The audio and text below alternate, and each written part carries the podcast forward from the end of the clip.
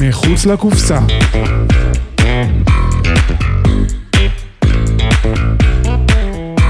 שעה על פסיכולוגיה. עם עירית שדות. שלום, אתם מאזינים ל"מחוץ לקופסה".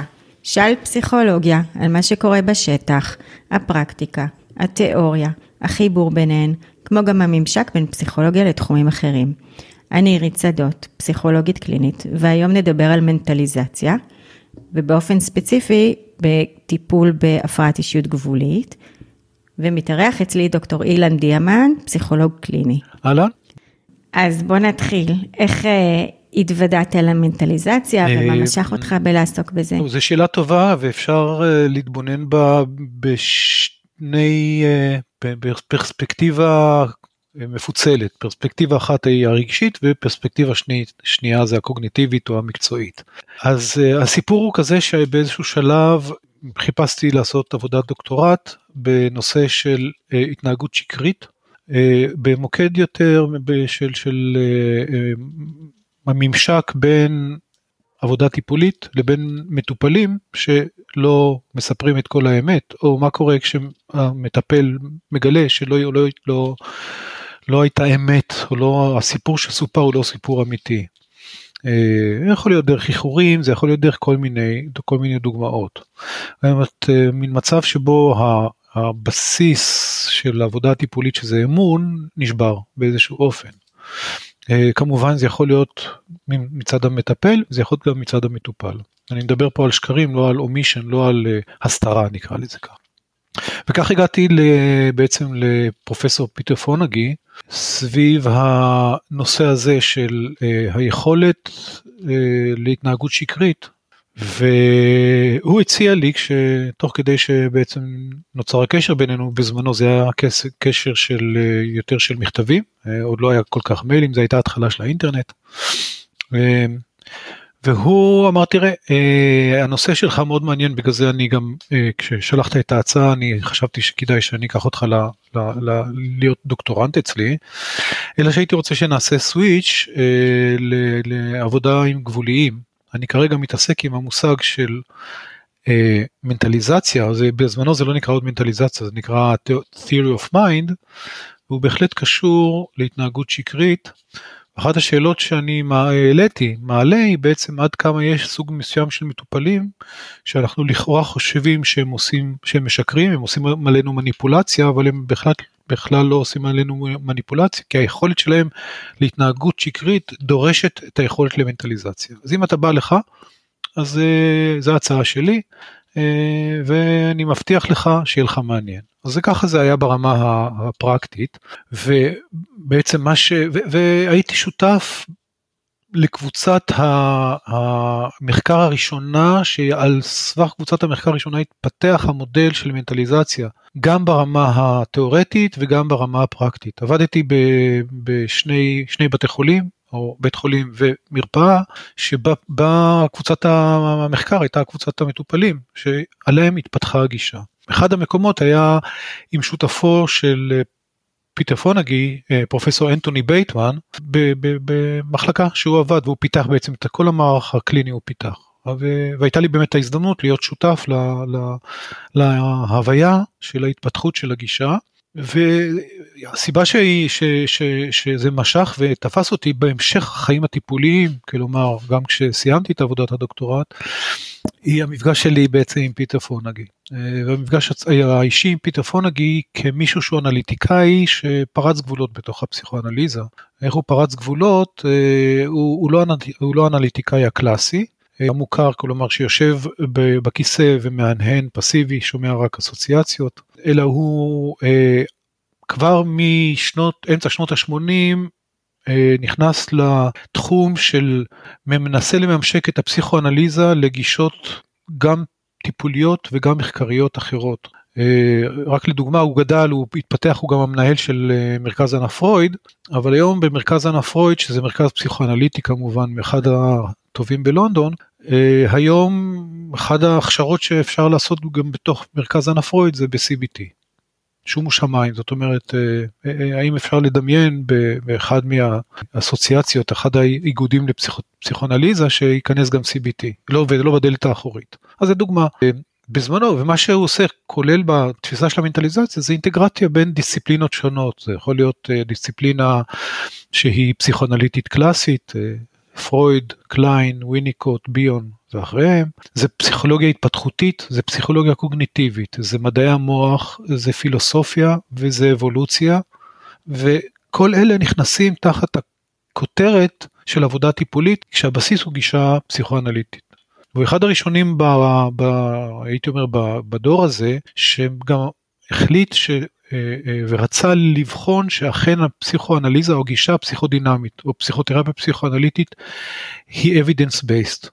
היא יוצאת בעצם מחדר הטיפולים החוצה וכדאי לבדוק אותה. זה לא שמה שחשוב זה אך ורק הטיפול או הפסיכואנליזה, היכולת שלה לעשות שינוי במצב של המטופלים גם מחוץ לחדר הטיפולים, לא רק העברה והעברה נגדית. אה, וכבר ב-89 הוא מוציא מחקרים כאיש שהוא חוקר, חוקר מאוד דגול עם המון, עד היום יש לו הרבה פרסומים, הרבה ספרים שהוא כתב, שהם אה, בעצם מממשים את הלקונה אה, שיצרה את הפער בין הפסיכואנליזה לגישות אחרות, כי לכאורה הפסיכואנליזה היא לא, לא גישה שאפשר לחקור אותה, ולא כמודל ולא כגישה, כפרקטיקה טיפולית.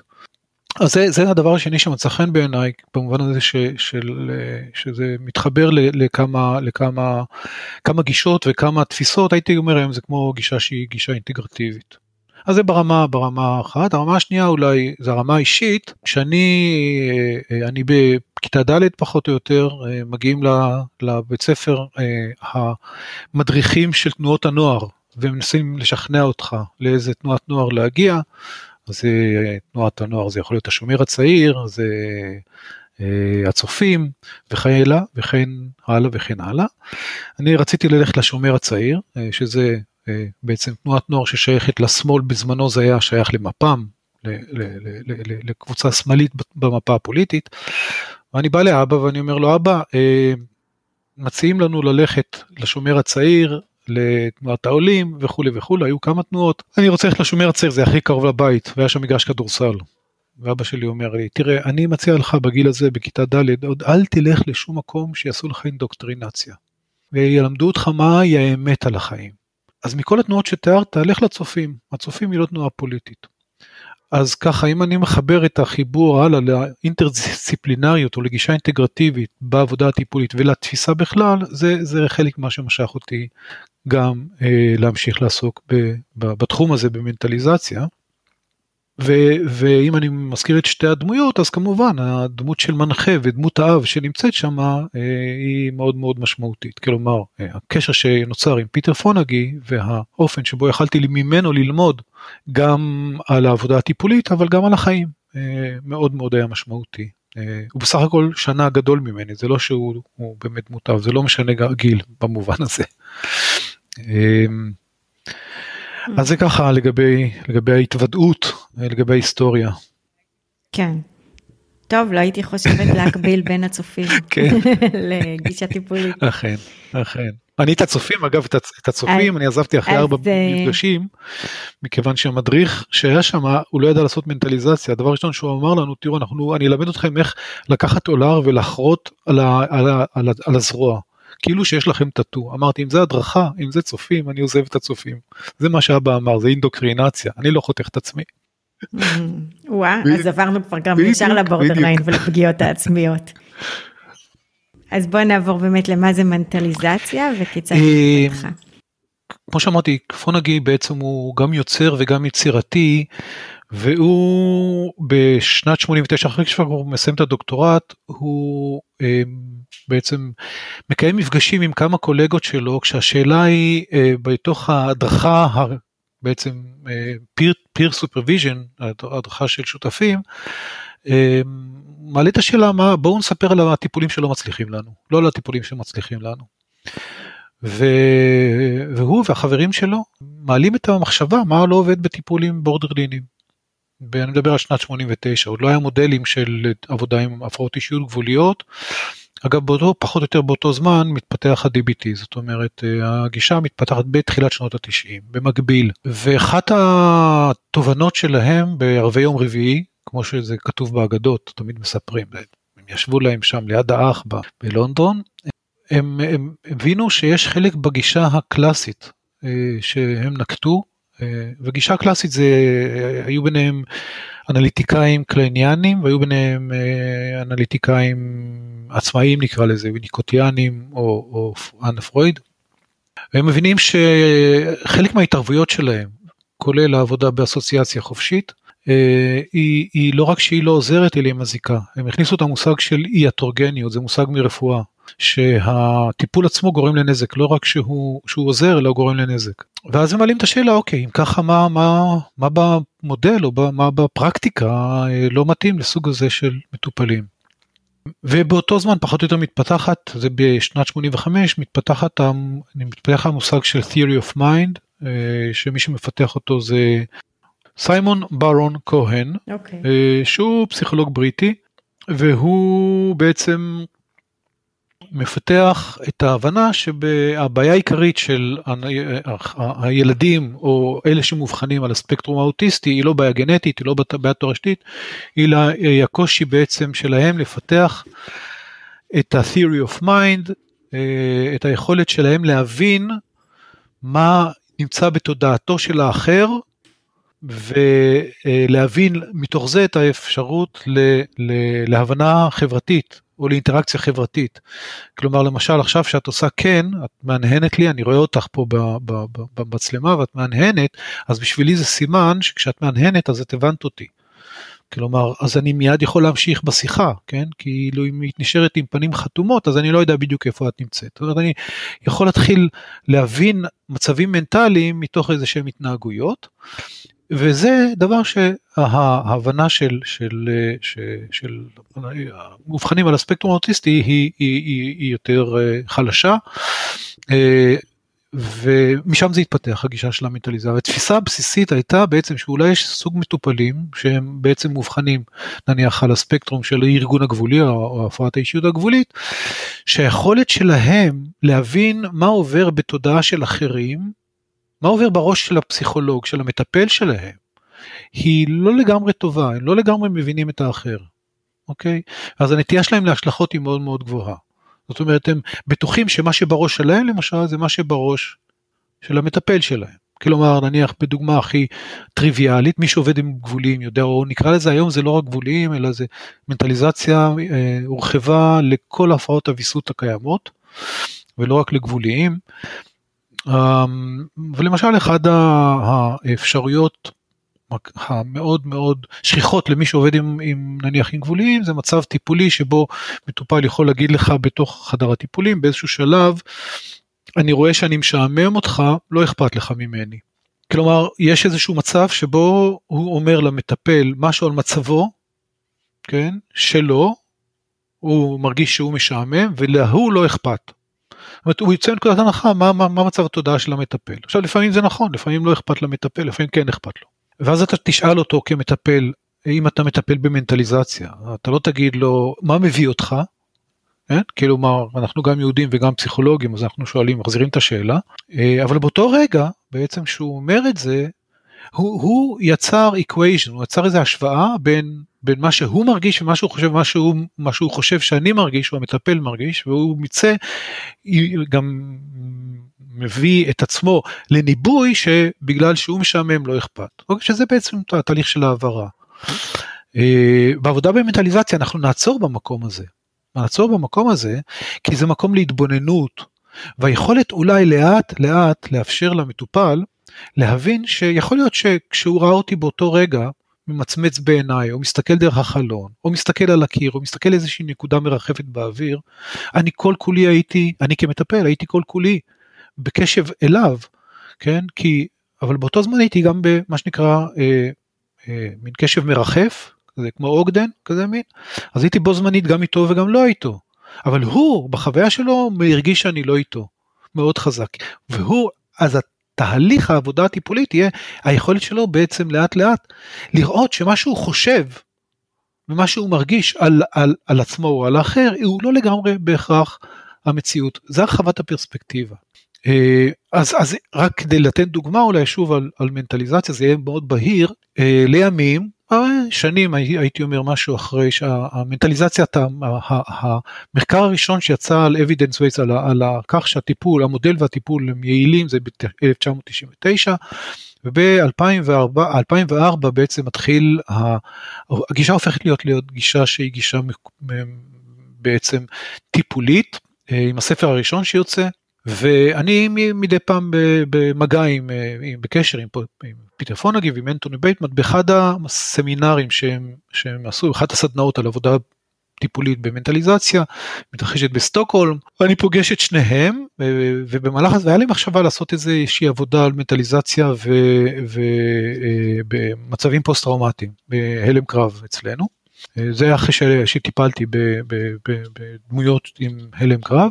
אה, והצעתי להם לעשות עבודה משותפת לשניהם, שאני אעשה את המחקר והם ייתנו לי קצת הדרכה. וסיכמנו שאנחנו נעשה את הפרויקט הזה ביחד, ובסוף השיחה אני אומר לפיטר, טוב פיטר, תראה, אז מה, ש... מה שיהיה זה, אני חוזר לארץ, יש לי עכשיו רשימת מלאי, מה אני צריך לעשות, אני אכתוב לך מייל ואתה תגיב אליי, אבל אני יודע שייקח לך בערך בין שבועיים לחודש עד שתגיב אליי, ואחר כך לא יהיה לך נעים. ואתה כשאתה לא יהיה לך נעים אז אתה תתקשר אתה תשלח לי מייל עכשיו אני מבסס את זה על מה שהיה בעבר בהיכרות שלי זאת אומרת הייתי מתכתב איתו ועד שהייתי מקבל תשובה היה הרבה זמן. כמובן הרגשתי חוויה של נטישה חלק מהעניין בתוך חוויית הנטישה מיד השלחתי את זה שהוא בעצם אה, יגיב אליי ברגשי אשמה מה שנקרא ואז הנה לך מנטליזציה אוקיי. ופיטר שהוא שובב גדול והוא כל הזמן עובד עם מנטליזציה גם בחיים הוא אומר לי אילן תשמע למה אתה חושב שאני מרגיש אשמה אני מאוד מאוד נהנה מזה שאתה רודף אחריי ואתה כותב לי עוד מייל ועוד מייל ועוד מייל, אני ממש מרגיש שאתה מעריץ אותי ואתה מעריך אותי ויש לי מקום אצלך. אז אני לא רוצה להפסיק עם זה. אז, אז, אז זו דוגמה בעצם עם חיוך על הסוויץ' הזה ביכולת להרחיב את הפרספקטיבה. אז במילים, במילים קצרות זו, זו מנטליזציה, זה היכולת שלי בעצם אה, לדעת מה אני מרגיש, מה אני חושב, מה עובר עליי, והיכולת שלי להבין שבעצם מה שאני חושב ומרגיש שעובר אצל מישהו אחר, לפעמים זה נכון, ולפעמים זה לא נכון. אני ארצה שזה יהיה על פי רוב נכון. כלומר בזוגיות טובה, אנחנו היינו נרצה שפחות או יותר נכיר את מי שנמצא לידינו ולא נצטרך כל הזמן לחשוב רגע hmm, באמת אני צריך להסביר את עצמי כל, כל פעם וכל פעם? לא, אני אסביר את עצמי רק כשיש איזושהי חוסר הבנה, כשנוצר חוסר הבנה. ואותו דבר יתרחש גם בעבודה הטיפולית.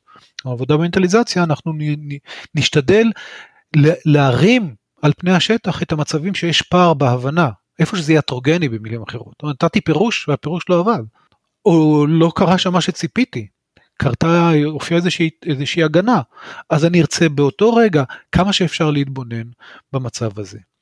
אז זה, זה פחות או יותר מנטליזציה, אולי, אולי לסיים רק עוד כדוגמה כהמחשה, קודם התייחסתי עירית לכך שכשאני מדבר את מהנהנת, אוקיי, עכשיו זה לא רק מהנהן, גם אני מהנהן, כולנו מהנהנים.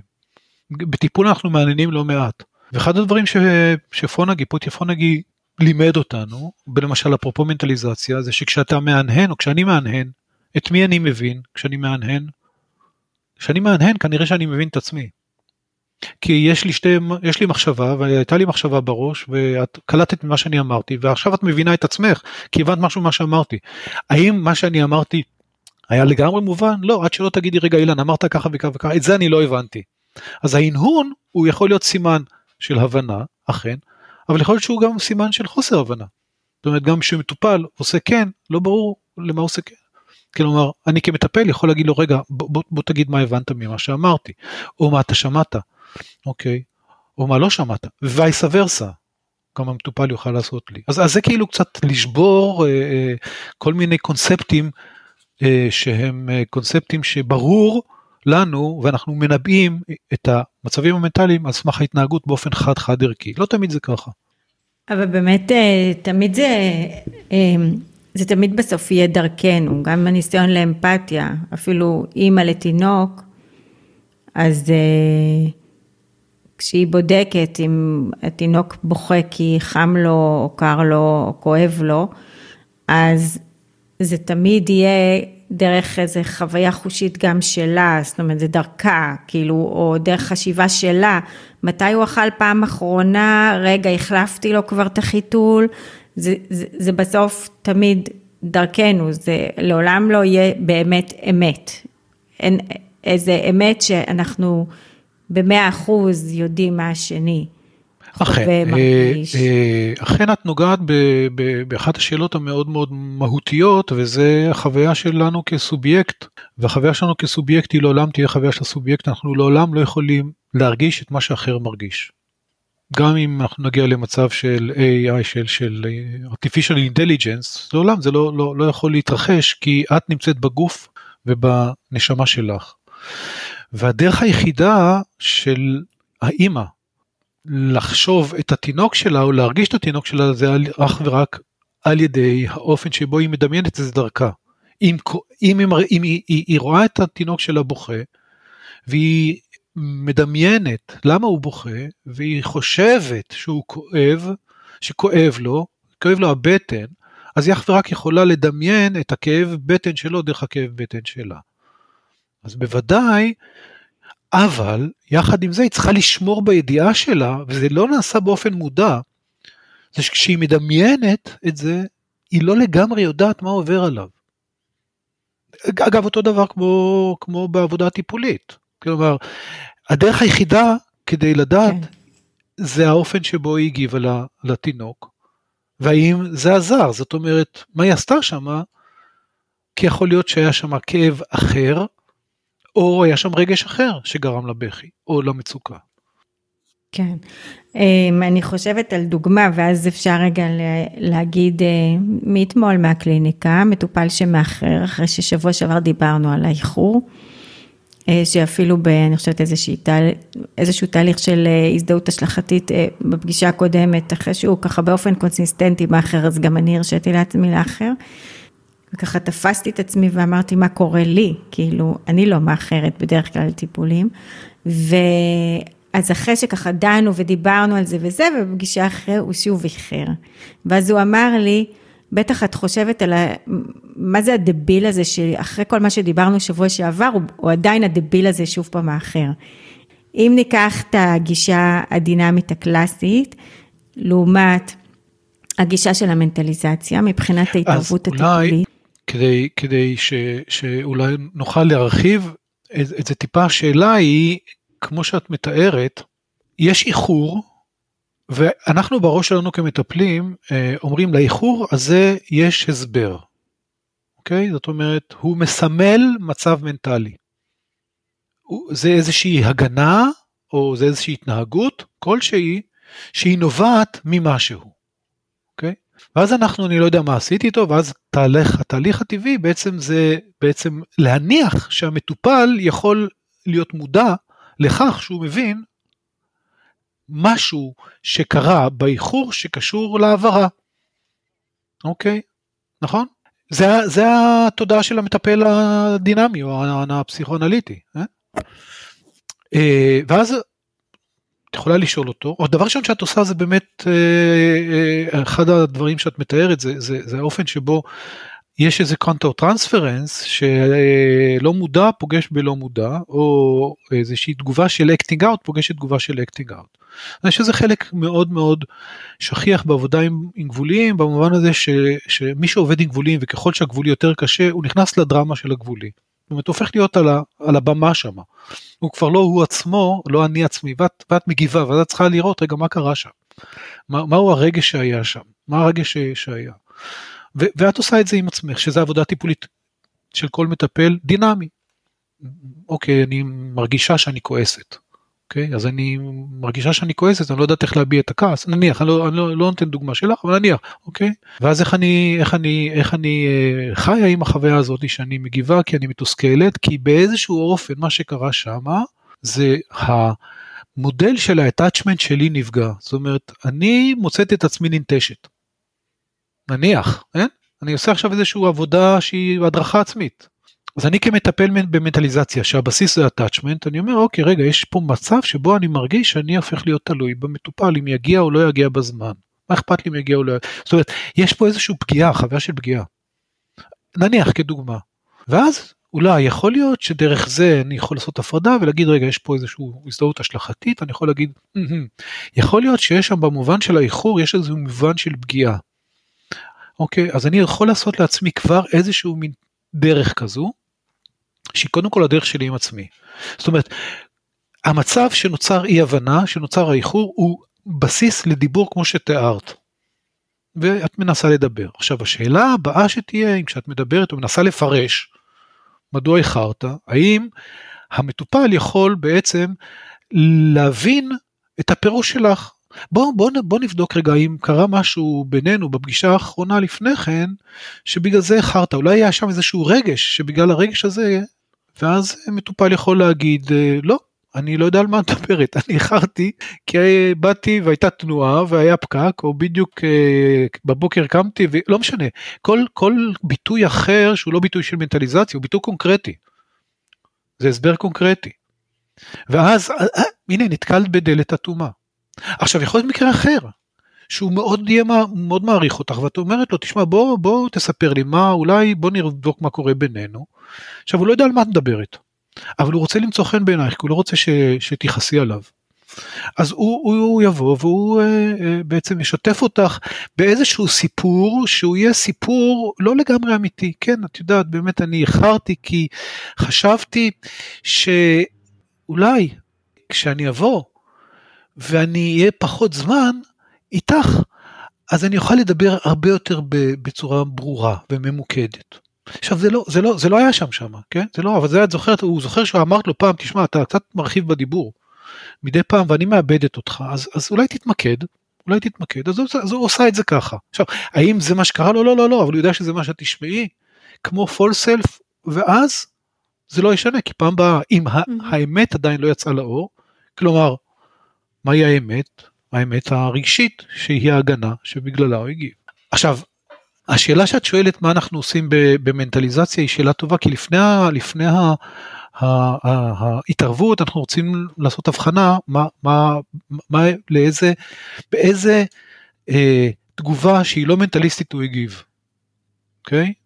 יכול להיות כמו אמרתי יש שנה תגובה אחת שהיא תגובה אחת שהיא בעצם מאוד קונקרטית שזה קונקרטיזציה אין אפשרות ל, ל, ל, לדמיון ויש תשובה ויש מצב אחר כמו שאמרתי נלך ב false self שזה מין pretend זה העמדת פנים. הוא כאילו זה כמו הרבה פעמים בטיפולים שבהם אתה יודע שאתה מדבר הרבה והמטופל ממש יודע להגיד את, ה, את הסיסמאות כן? שלימדת אותו אבל הוא לא עושה שום שינוי בחיים שלו. אז כדי להגיד על התערבות אנחנו קודם כל צריכים לראות איזה, מה, מהו סוג, סוג הרגרסיה שהייתה שם, כן? למה?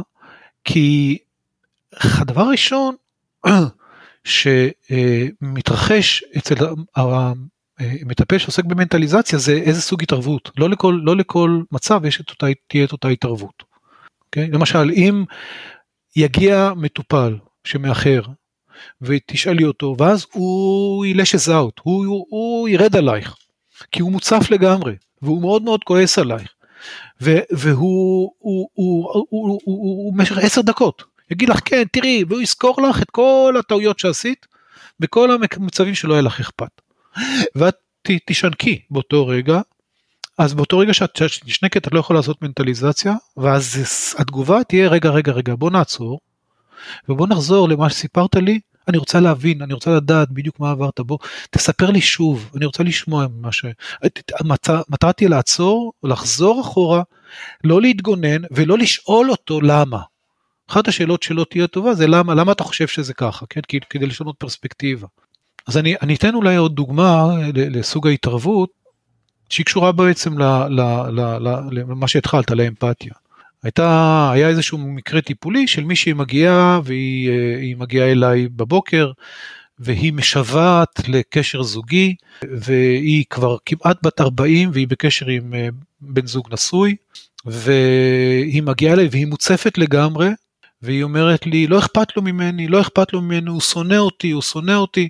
ואני שואל אותה מה, מה קרה? והיא אומרת לי אה, הוא כל, הוא שולח לי כל בוקר אס.אם.אס, אה, אה, והוא כותב לי אני אוהב אותך, הבוקר הוא לא שלח לי אס.אם.אס. ואם הוא לא שלח לי אס.אם.אס זה סימן שהוא שונא אותי, הוא לא רוצה להיות איתי יותר. ואני אומר לה, ואני צעיר במנטליזציה, ואני אומר לה, תגידי, יכול להיות יש אפשרויות אחרות, שאולי בגלל זה הוא לא שלח לך הבוקר, את מצפת, מצפה שכל בוקר הוא ישלח? היא אומרת לי, מה למשל? אני אומר למשל יכול להיות שבבוקר בעבודה שלו היה משהו דחוף ומכיוון שהיה לו משהו דחוף אז באותו רגע הוא לא יכול היה לשלוח לך את ה-SMS. ואז שילש עזרה אותי צועקת עליי והיא אומרת לי תגיד מי מכיר אותו? אני מכירה אותו אתה מכיר אותו? אני מכירה אותו אז אני יודעת שאם הוא לא צלצל והוא לא כתב לי סימן שהוא לא.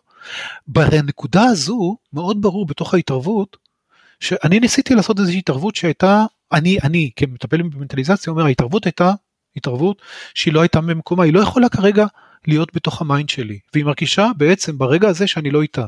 חוזרות לה כל החוויות בעברה של ההזנחה, של הנטישה. זה, ואני באותו רגע בהחלט נטשתי אותה, לא הייתי איתה. איפה לא הייתי איתה? לא הייתי איתה במצוקה שהיא חוותה. והיא לימדה אותי. שהתגובה שהייתה שם זו תגובה שהיא לא רק במנטליזציה. זה לחזור ולהגיד רגע רגע רגע רגע בואי בוא נחזור לרגעים האלה. שאת רואה שוב את ה-SMS, מה את הרגשת, ומה הרגשת עוד, ומה היה לפני, תספרי לי מה היה לפני כן, למשל. כי יכול להיות שזה שהרגישה שהוא נטש אותה, או הוא עזב אותה, קשור שבערב לפני כן היא מאוד מאוד רצתה לשכב איתו.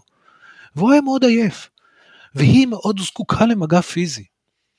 והמגע הפיזי הוא אחד האמצעים הכי בולטים אצלה לזה שמישהו נמצא איתה. וזה משך לה את ההרגשה לבוקר. אז אם אני, אני צריך לעשות איזושהי הרחבה של החוויה ויכולת שלה, שלי להיות איתה ולא עם עצמי במובן הזה כדוגמה. כי אני לא הייתי אמפתי. אז עוד דוגמה ככה אפרופו איחורים או התנהגויות אה, של הצפה. אז בוא נתקדם. אמ, אז באמת אה, אני לא יודעת אם יש עוד מה לומר עוד על הייחודיות של הגישה, כי קצת אמרנו את זה.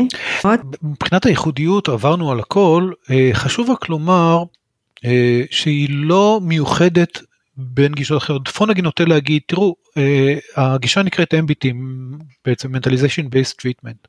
אז זה לא אכפת לי אם תקראו לזה DBT, Dialectical Behavior Therapy, SFT, Schema Focus Therapy, TFP, Transference Focus Therapy, כל עוד יש בזה שלוש אותיות זה בסדר. זאת אומרת, החלק, ואנחנו נדבר על זה עוד מעט, החלק המשמעותי זה לא הטכניקה הטיפולית, הסוג ההתערבות, אלא העמדה של המטפל, העמדה הבסיסית של המטפל, אנחנו נדבר על זה בהמשך. במובן זה מנטליזציה היא לא שונה מהרבה גישות אחרות, מה שהיא מנסה לעשות זה לעשות אינטגרציה בין גישות שונות וללמוד שוב ושוב מחדש. אחד הדברים החשובים בתוך הגישה, מכיוון שזו גישה חיה, אז המנטליזציה של 2004 זה לא מנטליזציה של 2021. זאת אומרת, גם בתוך התהליך של ההתפתחות של הגישה, פונגי, חבריו וכל המאפיה, הוא קורא לזה מאפיה, בכל העולם שעוסק במנטליזציה, עושה כל הזמן שינויים של המודל, גם התיאורטי וגם המודל הטיפולי. אז זה משהו גם שמייחד גישה כזו מול גישות mm-hmm. אחרות אה, אה, אה, באופן יחסי. אגב, אה, באותו אופן יש אינטגרציה בין גישות, כי גם DBT נעשתה יותר דומה למנטליזציה, מנטליזציה נעשתה דומה ל-DBT. סכמה פוקוס תרפי הבינה שהיא צריכה לעשות איזשהו שינוי בגלל DBT ו-MBT, כדי לשנות שהסכמות הן לא קבועות והסכמות הן גם קונטקסטואלית וכולי. יש איזושהי, איזושהי, איזושהי יצירה מאוחדת בין הגישות השונות, בניגוד למה שקרה בעבר בגישות הפסיכואנליטיות. פוליטיות שהיו, יש כיתות, יש את הכיתה הקלייניאנית, הנאו-קלייניאנית, העצמאית, הוויניקוטיאנית וכולי. זאת אומרת, כאילו יש כיתות ויש שם התנגחות עזה בין כיתות שונות. מה, ש, מה שהגישה הזו נעשה זה בעצם אינטגרציה. כן? כמעט כתות. בדיוק, כתות, כתות, כתות עם, אה, עם הדמות שהיא בעצם הדמות הסמכות או דמות האב אז בוא נדבר על איך מתפתחת היכולת כן, למנטליזציה. כן, היכולת למנטליזציה אה, היא, היא יכולת שמתפתחת בעצם מינקות. את קצת נגעת בה כשדיברת על אם ותינוק. זאת אומרת, היכולת למנטליזציה היא בעצם היכולת שמתפתחת לאט לאט שהתינוק יכול בעצם לעשות חיבור ולהפוך את מה שהוא מרגיש למשהו שהוא יודע מה שהוא מרגיש. שמה שהוא חווה זה בעצם מה שהוא יודע שהוא חווה. נניח, נגיד את זה בצורה הכי בסיסית, התינוק נולד כשהוא מרגיש, אבל הוא לא יודע מה שהוא מרגיש. מתי הוא ידע שהוא מרגיש? כשמשהו קורה שם. כואב לו כי כואב לו הבטן, הוא בוכה כי הוא רעב, הוא בוכה כי אה, הוא אכל יותר מדי, הוא בוכה כי הוא עייף, הוא בוכה כי הוא, הוא עצבני, הוא מתוח. יש המון סיבות לבכי, למצב החיצוני. אז היכולת להתחיל להבחין בין מצב חיצוני אחד למצבים פנימיים שונים ומגוונים זה דרך האינטראקציה עם האם. או במילים אחרות האופן שבו האם יכולה כמו שאמרת לדמיין ולאט לאט לתקן את הניבויים שלה. אה, בין היתר כי בהיותה אם אה, בחודשים הראשונים היא בעצם אה, נמצאת באין אני, יש שם הרבה אוקסיטוצין, זאת אומרת ההורמון, מה שנקרא הורמון אהבה, נמצא שם במובן הזה שהיא יכולה להיות באין אני ויכולה יותר להיות בחוויה של מה עובר על התינוק, והיא יכולה לא לישון בלילה, היא לא חייבת לאכול את ארוחת הצהריים כדין, יכולה לחטוף וכולי וכולי, והיא בעצם בתוך התהליך הזה, לאט בהתפתחות נורמלית, בעצם עושה מירורינג, עושה שיקוף, עושה שיקוף ולאט לאט דרך השיקוף וההרגעה בעצם של ה... של המצב, או השיקוף, לא רק ההרגעה, גם היכולת לראות שמחה ולשדר, אתה עכשיו שמח, אתה אה, נהנה וכולי, אתה סקרן, אה, את כל המצבים המנטליים, ככל שהיא יודעת לשקף את זה, אז הילד או התינוק יוכל ללמוד הרבה יותר שני דברים. דבר אחד זה שהוא יכול להבחין בתוכו מה הוא יודע ומה הוא מרגיש, ודבר שני שיש לו איזשהו, יש מצב שהאופן שבו הוא פועל גורם לעולם לשנות את עצמו בהתאם לו, מה שנקרא מחוללות או agency, שזה השלב הבא. אז אני יודע שאם אני אה, אה, זקוק למשהו, המשהו הזה יגיע אליי. אני לא צריך לעבוד בשביל זה יותר מדי קשה, שזה גם בהתפתחות השפה, בהתפתחות היכולת להסמלה, כן? בהתחלה כדי לרצות תפוח הוא, הוא צריך ללכת ולמשוך לאמא בשמלה וללכת איתה למקרר, אם הוא עכשיו הוא ירים עם התפוח או עם החצי תפוח זה כבר הרבה יותר פשוט וקל, בייחוד שהוא מקבל את המענה. היכולת מתפתחת בעצם במובן הזה ביכולת של של מירורינג או נניח ביכולת אני אקח את זה עוד שלב הלאה אה, ביכולת של כמו שביון מדבר שהיכולת של האם לאפשר לתינוק להפוך מאלמנטים של בטא elements שהם בעצם גולמיים כמו פסיכוטיים לאיזה שהם אה, תפקיד אלפא לתפקיד שבו בעצם אה, היא יכולה לאפשר לו להסתכל באופן סימבולי סמלי, דמיוני, מה הוא מרגיש. למה דמיוני? כי המחשבה זה כבר הדמיון. To mentalize זה בעצם להפוך את הדבר עצמו למשהו שאפשר להתבונן עליו. להתבונן עליו מבחינת בינה ומבחינת עיניים, ומבחינת היכולת לווסת. זה, זה חלק מהבסיס של העבודה דרך ביון. כי בעצם, כמו שביון מתאר, היכולת לווסת בנויה על ידי כך שאני יכול לדמיין ואני לא צריך לעשות. אני יכול, אני, אני, אני לא צריך, אם, אם, אם אני נניח, אני, אני, אני רוצה שד, אז האופן שלי, ואין לי עכשיו שד, אז הדרך שלי להימנע מהאקטינג, לחפש שד שוב ושוב ושוב, ולקבל את התסכול שאין שם שד, זה לדמיין שד. זה להיות בעמדה שבה אני מדמיין את מה, ש, מה, ש, מה שאני הייתי רוצה. וזה הופעת החשיבה, וזה הופעת הסימבוליות, זה הופעת הסמליות. אה, הרבה הרבה אחרים מדברים על זה כמו כמו למשל וויניקוט שמדבר על מרחב הביניים משהו מאוד מאוד דומה היכולת להיות בדמיון שזה הדבר עצמו אבל זה לא הדבר עצמו זה פחות או יותר זה זה גם התבוננות של מנטליזציה. אז זה, זה, זה מה שיאפשר את ההתפתחות הטבעית והנורמלית. כן. אוקיי, okay, ואז מתי זה משתבש? אוקיי, okay, אז, אז אולי, לפני כן רק אולי אה, רקע, אם דיברנו התפתחותי, ואני הזכרתי בהתחלה שהגישה היא גישה קודם כל שהיא היא, היא, היא דיברה על, על, על אוטיסטים ועל התפתחות של אוטיזם ויש פה חלק מאוד משמעותי במובן של מהם המצבים ההתפתחותיים שיכולים לגרום לכך שמשהו ישתבש. אז כמו שתיארתי לך מקודם לגבי מצב ההתקשרות, אחד החידושים שפונגי וחבריו עושים בשנות ה-90 זה מכניסים בחזרה בדלת הקדמית לתוך הפסיכואנליזה את בולבי ואת ה-attachment.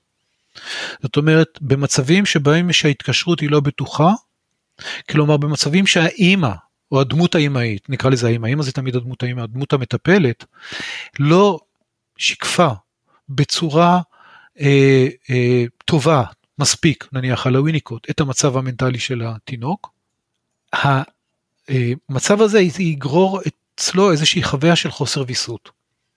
והחוויה של חוסר הוויסות אה, תבוא לידי ביטוי בסופו של דבר באחד משלושה סוגי ההתקשרות הלא בטוחים. זה יכול להיות או התקשרות נמנע, נניח אמביוולנטית, שזו התקשרות שאומרת אני זקוק לאימא וכדי שהאימא תהיה איתי כי אני לא מרגיש שהיא איתי אני אה, כל הזמן דרשן אני כל הזמן מוצף אני כל הזמן אני כל הזמן מתנהג. אוקיי? אה, למשל פציינט שכל פעם מאחר הוא כל הזמן מתנהג כדי לקבל תשומת לב. יש שם מין מצב כזה זה נניח דוגמה כן? של של של של אה, שיבוש. או פציינט נניח שהוא הוא, הוא מאחר הוא מגיע בחצי שעה איחור ואז 50 דקות הפגישה, ואז שלוש דקות לפני שנגמרת הפגישה הוא אומר, אוי, יש דבר אחד ששכחתי להגיד לך, אני, יש לי מחשבות אובדניות כבר שלושה ימים. עכשיו את נתקעת, ואת אומרת, אה, מה אני עושה עכשיו עם הסיפור הזה? אז התוכן הוא תוכן שכל הזמן מוצף, כל הזמן בעצם מביא את ה... את ה שם את ה, על הבמה את החוויה של המטופל, שלא הייתה שם דמות שיכולה להרגיע אותו, והוא צריך להתנהג, הוא צריך לדרוש, הוא צריך להיות תלותי. שוב ושוב ושוב. זה, זה הצד האחד, הצד השני זה, או הסגנון השני זה הסגנון הנמנע.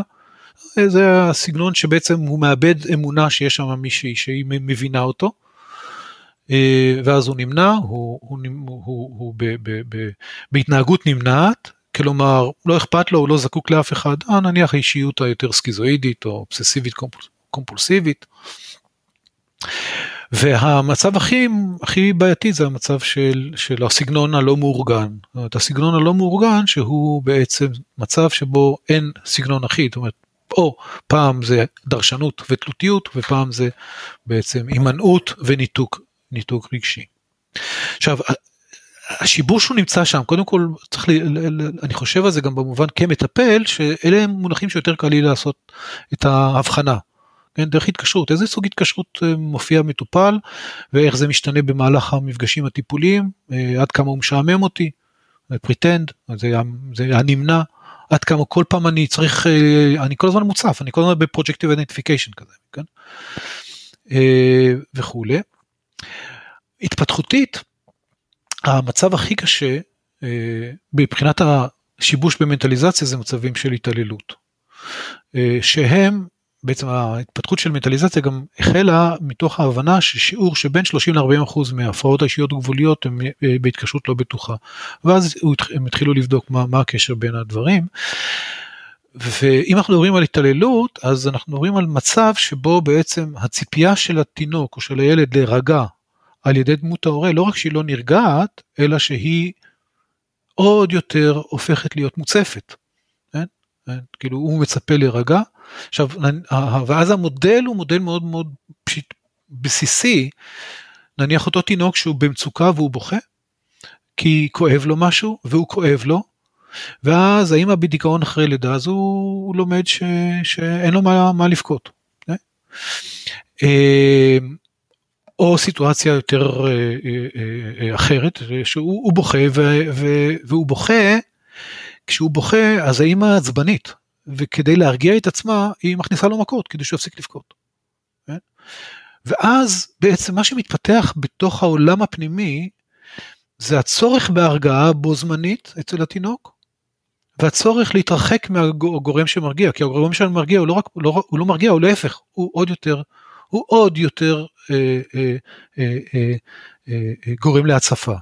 שזה אגב יפה אחר כך בתוך העבודה הטיפולית גם כן, כן, כאילו, כמו שאת מתארת, כאילו נניח על המאחר מאתמול, כאילו באיזשהו אופן, המפגש יהיה מפגש של דרמה בחדר של מה שהתרחש, כי, ה, כי את באיזשהו אופן מאחרת, כאילו את הופכת להיות מישהי שכאילו לא קשובה, שזה אינדיקציה למצב שבו הת, התינוק או המטופל נמצא במצב בלתי אפשרי, כי הוא מאוד זקוק לעזרה שלך, הוא מאוד זקוק לעזרה של האמא, אבל הוא גם מפחד מה, מהעזרה של האימא, כי העזרה של האימא יכולה להיות מאוד פוגענית. אז יש כל הזמן מצב של התרחקות והתקרבות, מצב של, של חוויה של איך אני, איך אני יכול לשמור על קשר שהקונפליקט הוא קונפליקט מאוד מאוד מאוד אה, אה, בסיסי. ושחלק, הבעיה, לא הבעיה, אלא שכשאנחנו מדברים על כל הפרעה של ויסות, היא, היא באיזושהי חוויה שמשהו במירורינג, השתבש, משהו ב, ב, ביכולת של הדמות שאמורה להרגיע היא, היא, היא משבשת את ההבנה, ואולי עוד רגע מסוים זה בתפיסה של המנטליזציה, במודל של מנטליזציה. היכולת של הדמות הזאת, של הילד הזה, של האימא שהיא מתעללת. עכשיו זה לא חייב להיות התעללות מאוד קיצונית, אנחנו מגיעים גם למטופלים שהם לא סבלו בהתעללות קיצונית, אבל הורים שהם בעצמם פוסט טראומטיים, או הורים שבעצמם הם הורים שלא עשו עבודה עם עצמם, הם יכולים להיות פעם נחמדים, פעם לא נחמדים, הם לא לגמרי תמיד כלי לשלמות. המצב שבו המטופל או הילד נמצא זה שאם יש שם דמות שהוא לא יכול לנבא את ההתנהגות שלה, כן? כי פעם היא נחמדה ופעם היא לא נחמדה. אז הוא לא ירצה לדעת מה עובר בראש של, של האם הזאת. אם, אם האמא הזו רוצה לפגוע בי, אני לא רוצה לדעת שהיא רוצה לפגוע בי. אני לא ארצה להיכנס לראש שלה, אוקיי? ואם אני לא רוצה לקרוא, אז אני לא אדע מה עובר לדמות האמהית הזה בראש, או לדמות האבאית הזו בראש, או לדמות המטפלת הזו בראש. אני לא רוצה להיכנס לראש, אני מתנתק מה... אוקיי? כל מה שאני צריך זה אני צריך לקבל את האוכל שלי בזמן. או אני מתנתק רגשית, אני עושה דיסוציאציה, אני לא, אני מתנתק מה, מעצמי ואני מתנתק מזולתי, מה mind של זולתי, מהתודעה של זולתי, שאלה הם מצבים של השיבוש הכי משמעותיים. הם אלה גם שישפיעו בעבודה הטיפולית כמו שהתחלתי בכך ש, ש, שסוג כזה של מטופל הוא לא רוצה לדעת מה עובר לך בראש. כשאת תפרשי לו פירוש, הוא יכול לחוות את הפירוש כאיזשהו משהו מאוד אנליטי ותוקפני.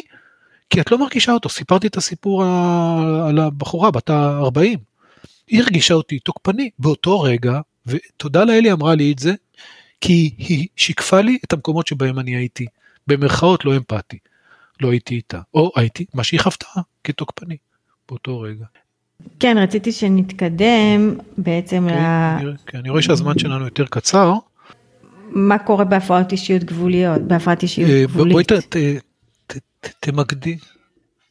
בהקשר של כן. השיבוש ביכולת למנטליזציה, ואז בעצם איך אנחנו עובדים עם זה אה, בפועל.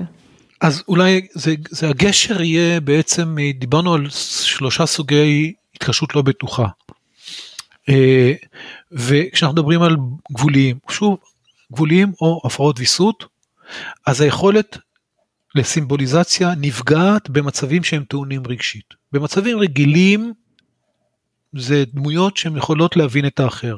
אחד הדברים שאומרים על בורדרלינים, על גבולים בדיאגנוסטיקה למשל, זה גוד וקסלר בד רורשך. למה? כאילו בסיטואציה מובנית הם, הם מתפקדים טוב, יש להם יכולת למנטליזציה במילים אחרות.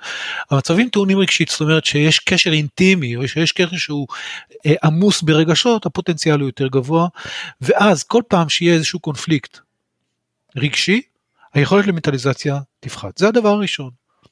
כלומר, גם בתוך העבודה הטיפולית, הדבר הראשון שיתרחש עם הסוג הזה של המטופלים, שברגע שתהיה איזושהי הגברה של האינטימיות, יש סכנה שזה יעורר קריסה של מנטליזציה, כי זה מאיים, כי זה מפחיד.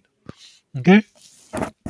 למשל, אחד הממצאים המעניינים אצל בורדרלינים, שהם על הספקטרום של, ה, הימנעות, זה, והניסיון של המטפל להכיל, להחזיק, נניח להיות בהחזקה אה, וב containment, הוא קונטרה אינדיקציה. כי ההכלה נחווית על ידם משהו שהוא בעצם בלתי ניתן להכלה. זה, הם מיד דוחים. כאילו היכולת, התגובה היא תגובה הפוכה מה, מהטבע שלנו כמטפלים. אה? אה, אז במקביל לכך, לשלושת המצבים של ה-attachment, ולקושי ביכולת לסימבוליזציה, הקושי ליכולת לדמיין, הקושי, הקושי למחשבה, הקושי לוויסות, הוא מתרחש בשלושה מצבים שנקראים פרה-מנטליים, מצבים פרה-מנטליים שלפיהם גם אנחנו נוכל להתאים את ההתערבות שלנו. ומצב אחד זה מצב של הצפה, אוקיי? הדוגמה שנתתי מקודם, הדוגמה של המטופלת שאומרת לי, אתה לא יודע, אני יודעת, אוקיי? ההצפה זה, אנחנו קוראים לזה במנטליזציה, קוראים לזה psychic equivalence או, או השוואה נפשית, שאומרת, מה שיש לי בראש זה מה שקיים במציאות, אוקיי? זאת אומרת, אם אני חושב שאת שונאת אותי, אז את שונאת אותי. אם אני חושב שאת אוהבת אותי, אז את אוהבת. אגב, זה אותו דבר. ההשוואה זה גם הולך לאידיאליזציה. יש לי מטופל שכמה שנים היה בסיטואציה של אידאליזציה והייתי כל הזמן צריך להוריד אותו כי היה, הוא היה ברור לא הוא, הוא שם אותי ב, כמו אמרתי אלוהים. אוקיי עכשיו שהוא שם אותי באלוהים כל דבר כל אה, כל מילה שלי זה קדוש. אז מצב אחד זה מצב של של של של השוואה נפשית. מצב שני שהוא יותר קרוב למצב של הצפה. זאת אומרת הצפה במובן הזה של אה, התקשרות אה, התקשרות לא בטוחה חרדה. אוקיי, או תלותית נקרא לזה ככה, כל הזמן זה יופיע בתוך החדר. הסוג השני של השיבוש הוא שיבוש מנוגד והפוך, הוא, אנחנו קוראים לזה עמדה של pretend mode, של העמדת פנים, זה, זה מצב בעצם דומה להימנעות. הימנעות ממגע עם המצב המנטלי של עצמי ושל זולתי. זה, זה מקודם העדתי על עצמי שאני מחרטט, אני יכול להיות בהרבה מעמדה של עמדה, העמדת פנים, אולי עכשיו שאני מדבר ואולי קצת אני, אני מרחיב בדיבור וקצת משעמם לך, אוקיי? כי אני אה, לא ממש מספיק קונקרטי. זה דוגמה של העמדת פנים. אותו דבר מטופל, מטופל שיכול להיות בחדר, מטופל שירצה להימנע ממגע רגשי עם עצמו ואיתך. היום יש לנו הזדמנות גדולה לדבר על הקורונה, כל ערב יש לנו קורונה, אנחנו יכולים לבוא לחצי שעה לדבר על הקורונה, לא לדבר על עצמנו. כי יש לנו פה שותפות, אוקיי? אנחנו יכולים לדבר, זה אותו דבר כמו ביום שישי בערב נפגשים עם החברים ומדברים פוליטיקה, אין לנו שום אפשרות לעשות שום דבר, אבל אנחנו מחרטטים פוליטיקה, טה-טה-טה, ממלאים את הזמן, אף אחד לא מדבר באמת על, על מה שהוא מרגיש ומה עבר לו ומה קורה לו עם החבר ומה קורה לו עם הבן זוג או בת זוג, כאילו במובן הזה. אז זה המצב השני של ה pretend, pretend מאוד יקרה בתוך הצורך להתנתק רגשית, להיות בעמדה דיסוציאטיבית, במצב הכי קיצוני. המצב השלישי כן. של שיבוש במנטליזציה זה המצב הכי רגרסיבי, אה, השם שלו הוא לא טוב אה, במובן של עבודה, הוא נקרא מצב טליאולוגי. עכשיו מצב טליאולוגי זה מצב הכי רגרסיבי, זה מצב שבעצם אין יכולת בכלל לחשוב על מצבים מנטליים של האחר. אין, כאילו אין בכלל את האפשרות לחשוב, הדרך היחידה כדי לדעת מה מישהו אחר מרגיש זה, זה, זה, זה על ידי התנהגות, אוקיי? אה, על ידי התנהגות, למשל, נניח, אה, נקרא לזה בעבודה טיפולית. אה, דיברת על איחור, אז איחור זה, זה דוגמה של מצב טליאולוגי. למה מצב טליאולוגי? רק אם אני אחר, אני יודע שתתייחסי אליי. אם אני לא אחר, אז אני כמו כולם, או שינוי בזמנים. רק אם תשנה לי את הזמן, זאת אומרת, אנחנו נפגשים תמיד ביום רביעי בשעה 12 או 4 וחצי, לא, לא, לא, שבוע הבא אה, אנחנו, אני לא יכול, יש לי, אני בדיוק בעבודה. ועוד שבועיים, אה, או אני לא כל כך מרגיש טוב, אז אולי ניפגש. בש... הדרך לייצר תחושה של הרגעה וידיעה שאת נמצאת איתו על ידי זה שאת תשני את ההתנהגות שלך, לפי מה שהוא מצפה ממך. אוקיי? אבל אם תנסי לדבר איתו על החוויה הזו של הנטישה, הוא יגיד לך על מה את מדברת, זה לא, זה לא, זה בראש שלך. פחות או יותר. שזה אלה המצבים הט, הטליאולוגיים המאוד מאוד בסיסיים זה הרגרסיות זה, זה המצבים היותר קשים עם סוג מטופלים שהמצב הטליאולוגי הוא גם מצבים אה, כמו למשל הפרעות אה, הפרעות אכילה.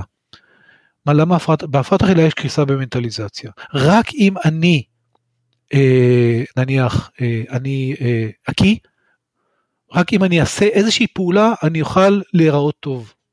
אני אוכל להרגיש טוב. הפעולה היא זו, זה לא מנטליזציה, זה לא להגיד, אה, אוקיי, עכשיו אני קצת יותר שמנה, קצת פחות שמנה, אוקיי. כאילו כל העולם הקוסמטיקה הוא עולם טליאולוגי. כן, אפרופו השיחה שהייתה לנו בהתחלה, כאילו משהו במובן הזה, שהדרך לשנות מצבים פנימיים על ידי התנהגות. זה הטליאולוגיה.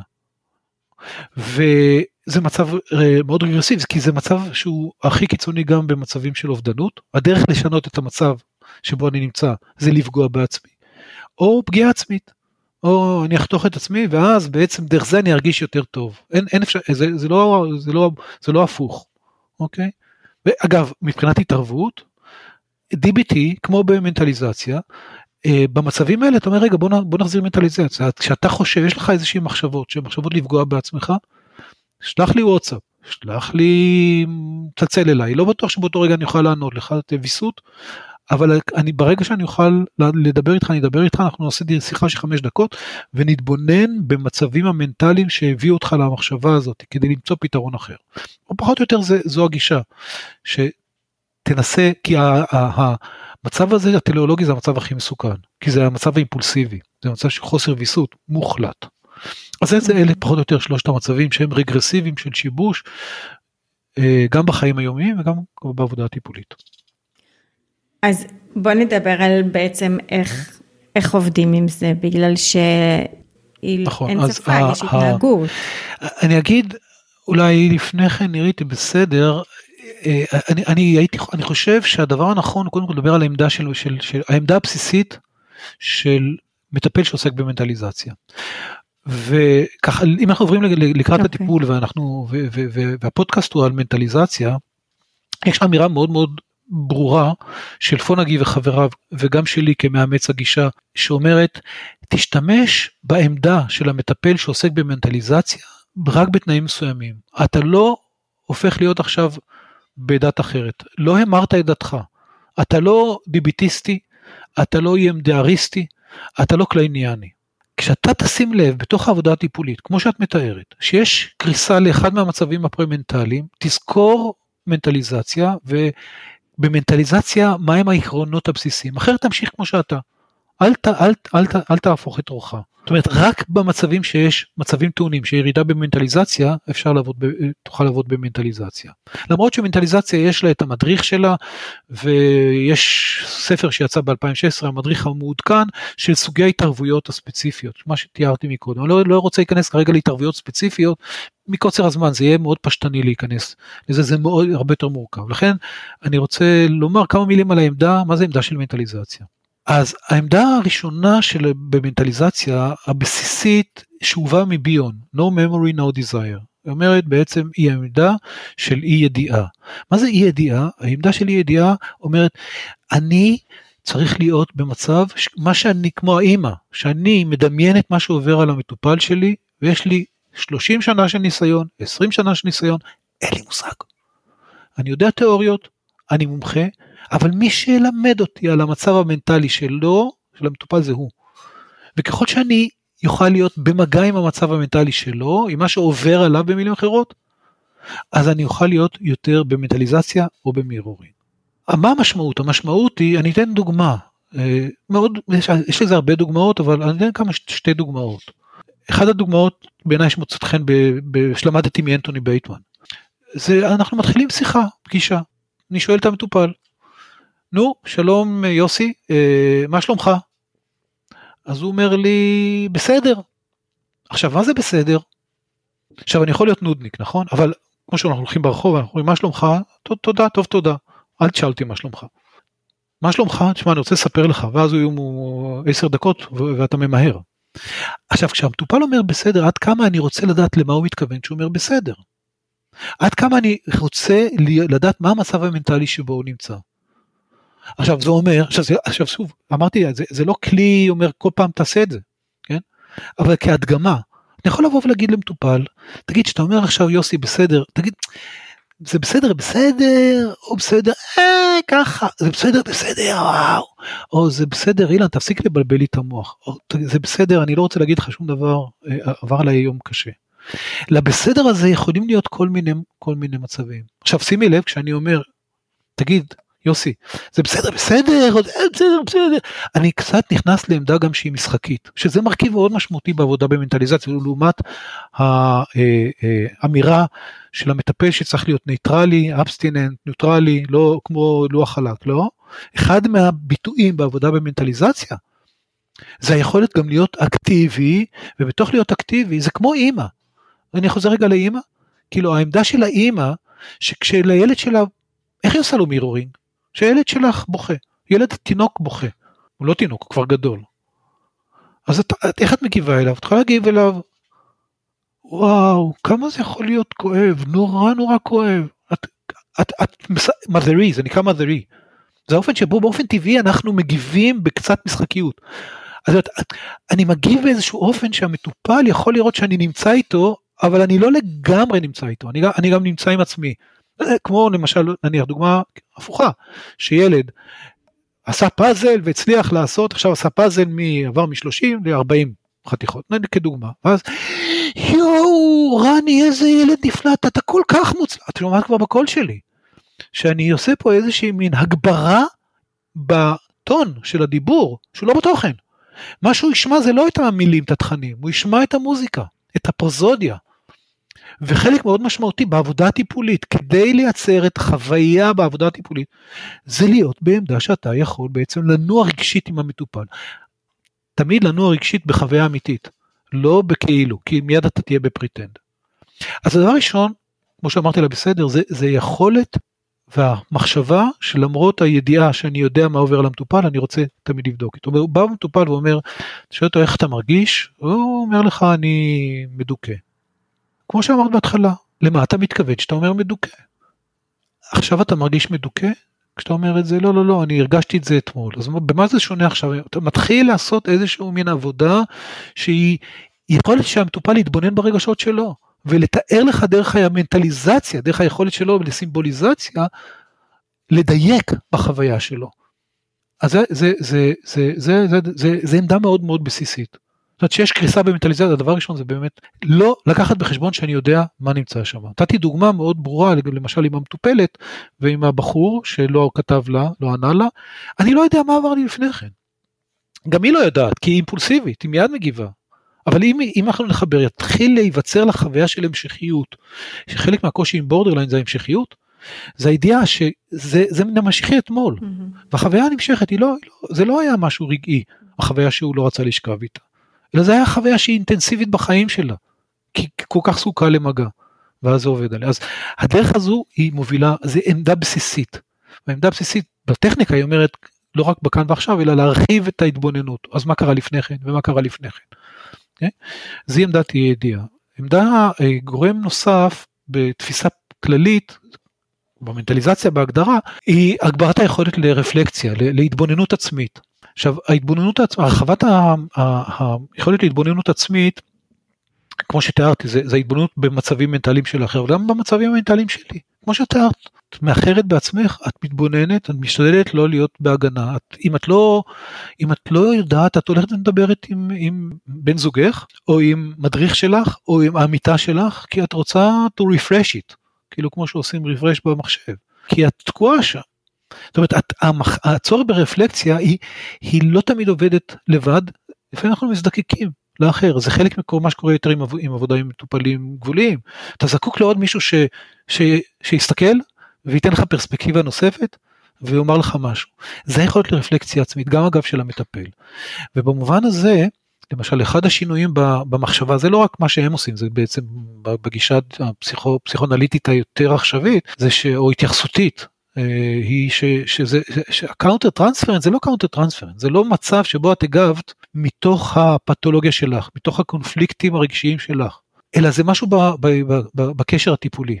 זאת אומרת שהתגובה שם היא נובעת ממשהו שנוצר בתוך הקשר, שהוא גם projective identification נקרא לזה כאן, זה גם משהו בעולם שלו, אבל זה גם משהו בעולם שלך. שזה שינוי דרמטי.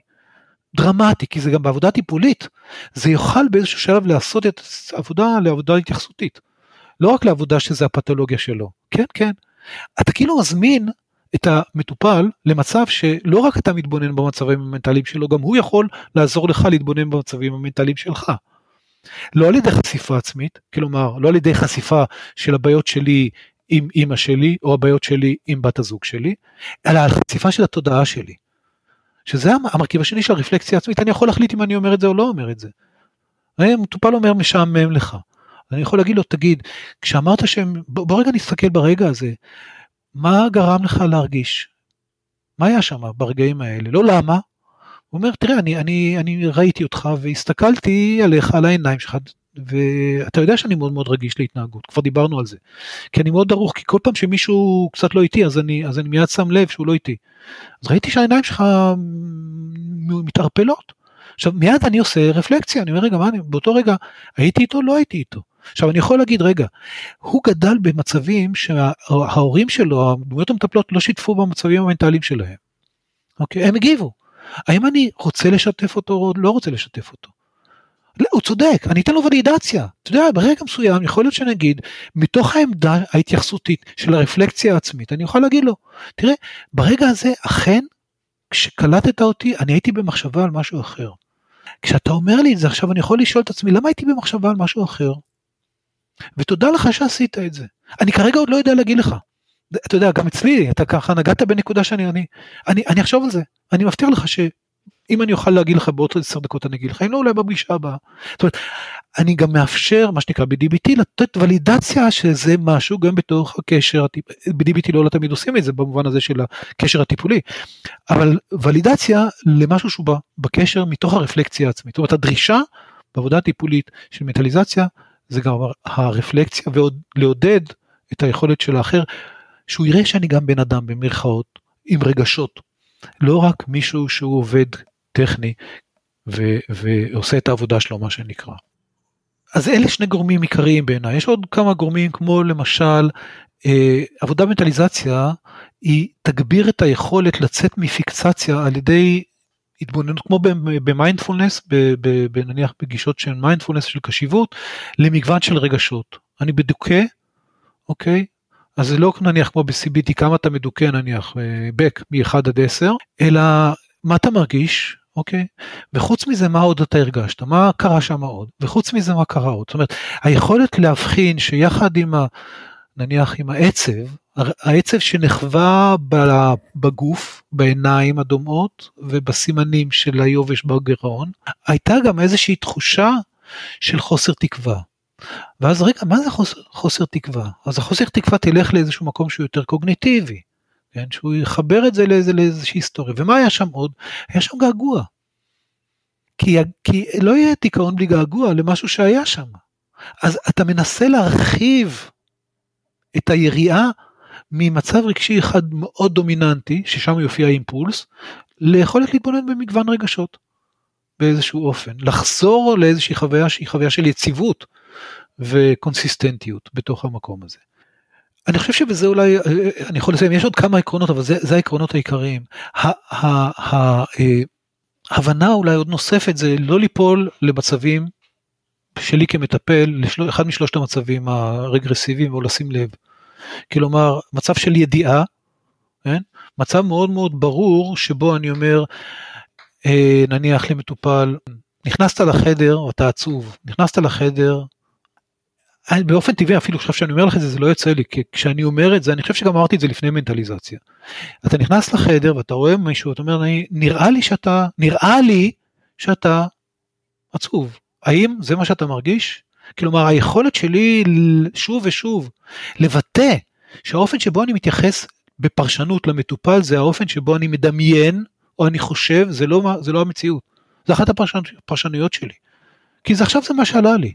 מי שיגיד כמה זה קרוב למציאות או לא קרוב זה, זה יהיה מטופל.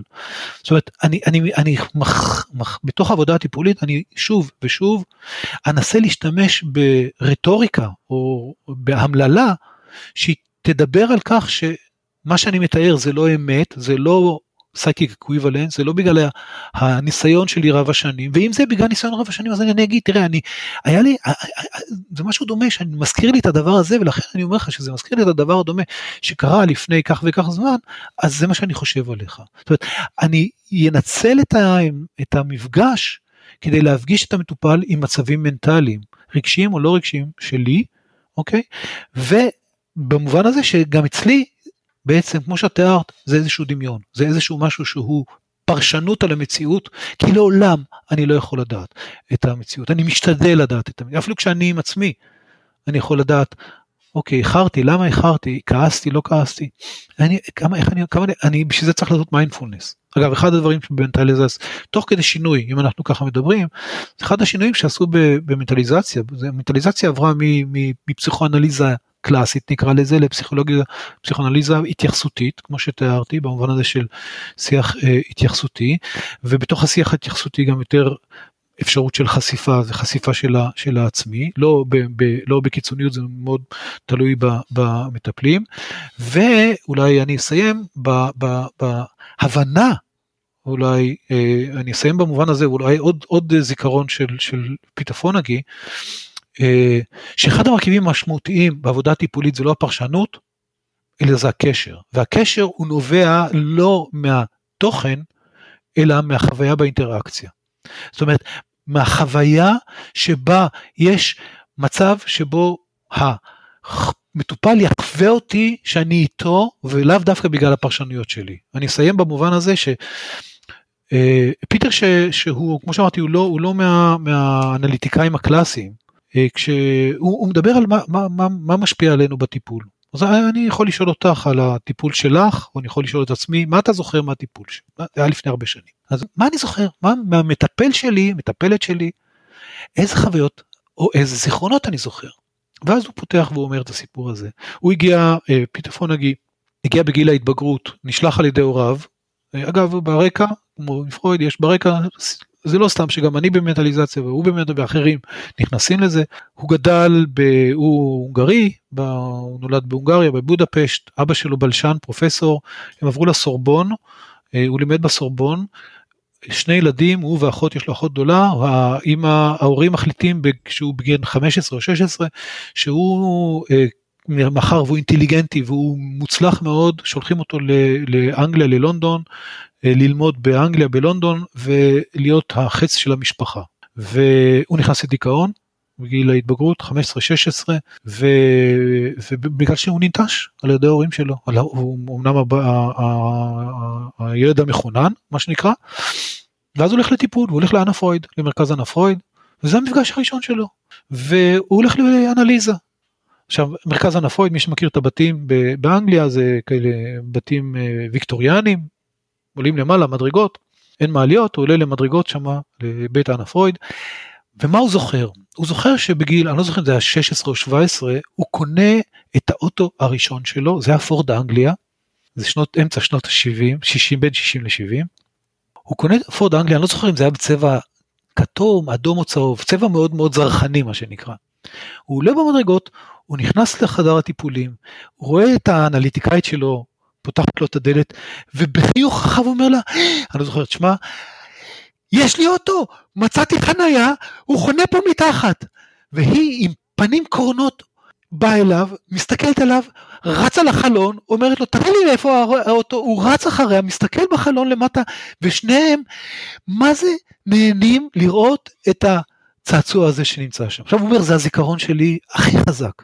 עכשיו הוא, הוא, הוא מחביא הרבה דברים הדבר הזה, אבל זה לא זיכרון אה, פרשני, זה לא זיכרון אה, תכני, זה זיכרון חווייתי. אז אם לסכם חלק מהעבודה במנטליזציה מעבר למה שתיארתי זה בעצם לאפשר את, ה, את, את האפשרות של, של החוויה של הנוכחות היא נוכחות מדברים על זה ו, ו, וחלק מזה זה לא קשור לתוכן זה קשור לנוכחות של המטפל ובהיותו בעמדה משחקית מה שנקרא מרקדנס נניח או מזרי במובן הזה של היכולת שלו להיות גם באמפתיה גם להיות עם המטופל אבל גם להישאר עם עצמו. זה חלק מה, מהתנועה ואין פה ארגז כלים אגב, שאתה מביא את זה או שאתה לא מביא את זה. אני רציתי להיות שחקן כשהייתי כן. קטן. אני הייתי, זאת אומרת, הייתי בתיכון, אבל, אבל אפרופו כאילו משהו באמת ביכולת, זה, זה, זה כל אחד עם, ה, עם, ה, עם התיק שהוא מביא, כן, כן, אה, זה סיפור אחר, כן, אני לא... אני הייתי בחוג למשחק, הייתי בין השחקנים הנחמדים, אה, דורון תבורי, באותו חוג, בבית ספר, בתיכון. ואז המשאלה שלי הייתה להתקבל אה, לבית ספר לתיאטרון, למשחק, אבל לא קיבלו אותי. אז הגעתי לפסיכולוגיה. וואי, זה סיפור יפה לסיים איתו. זה יחד עם הטיפול של פיטר פונגי.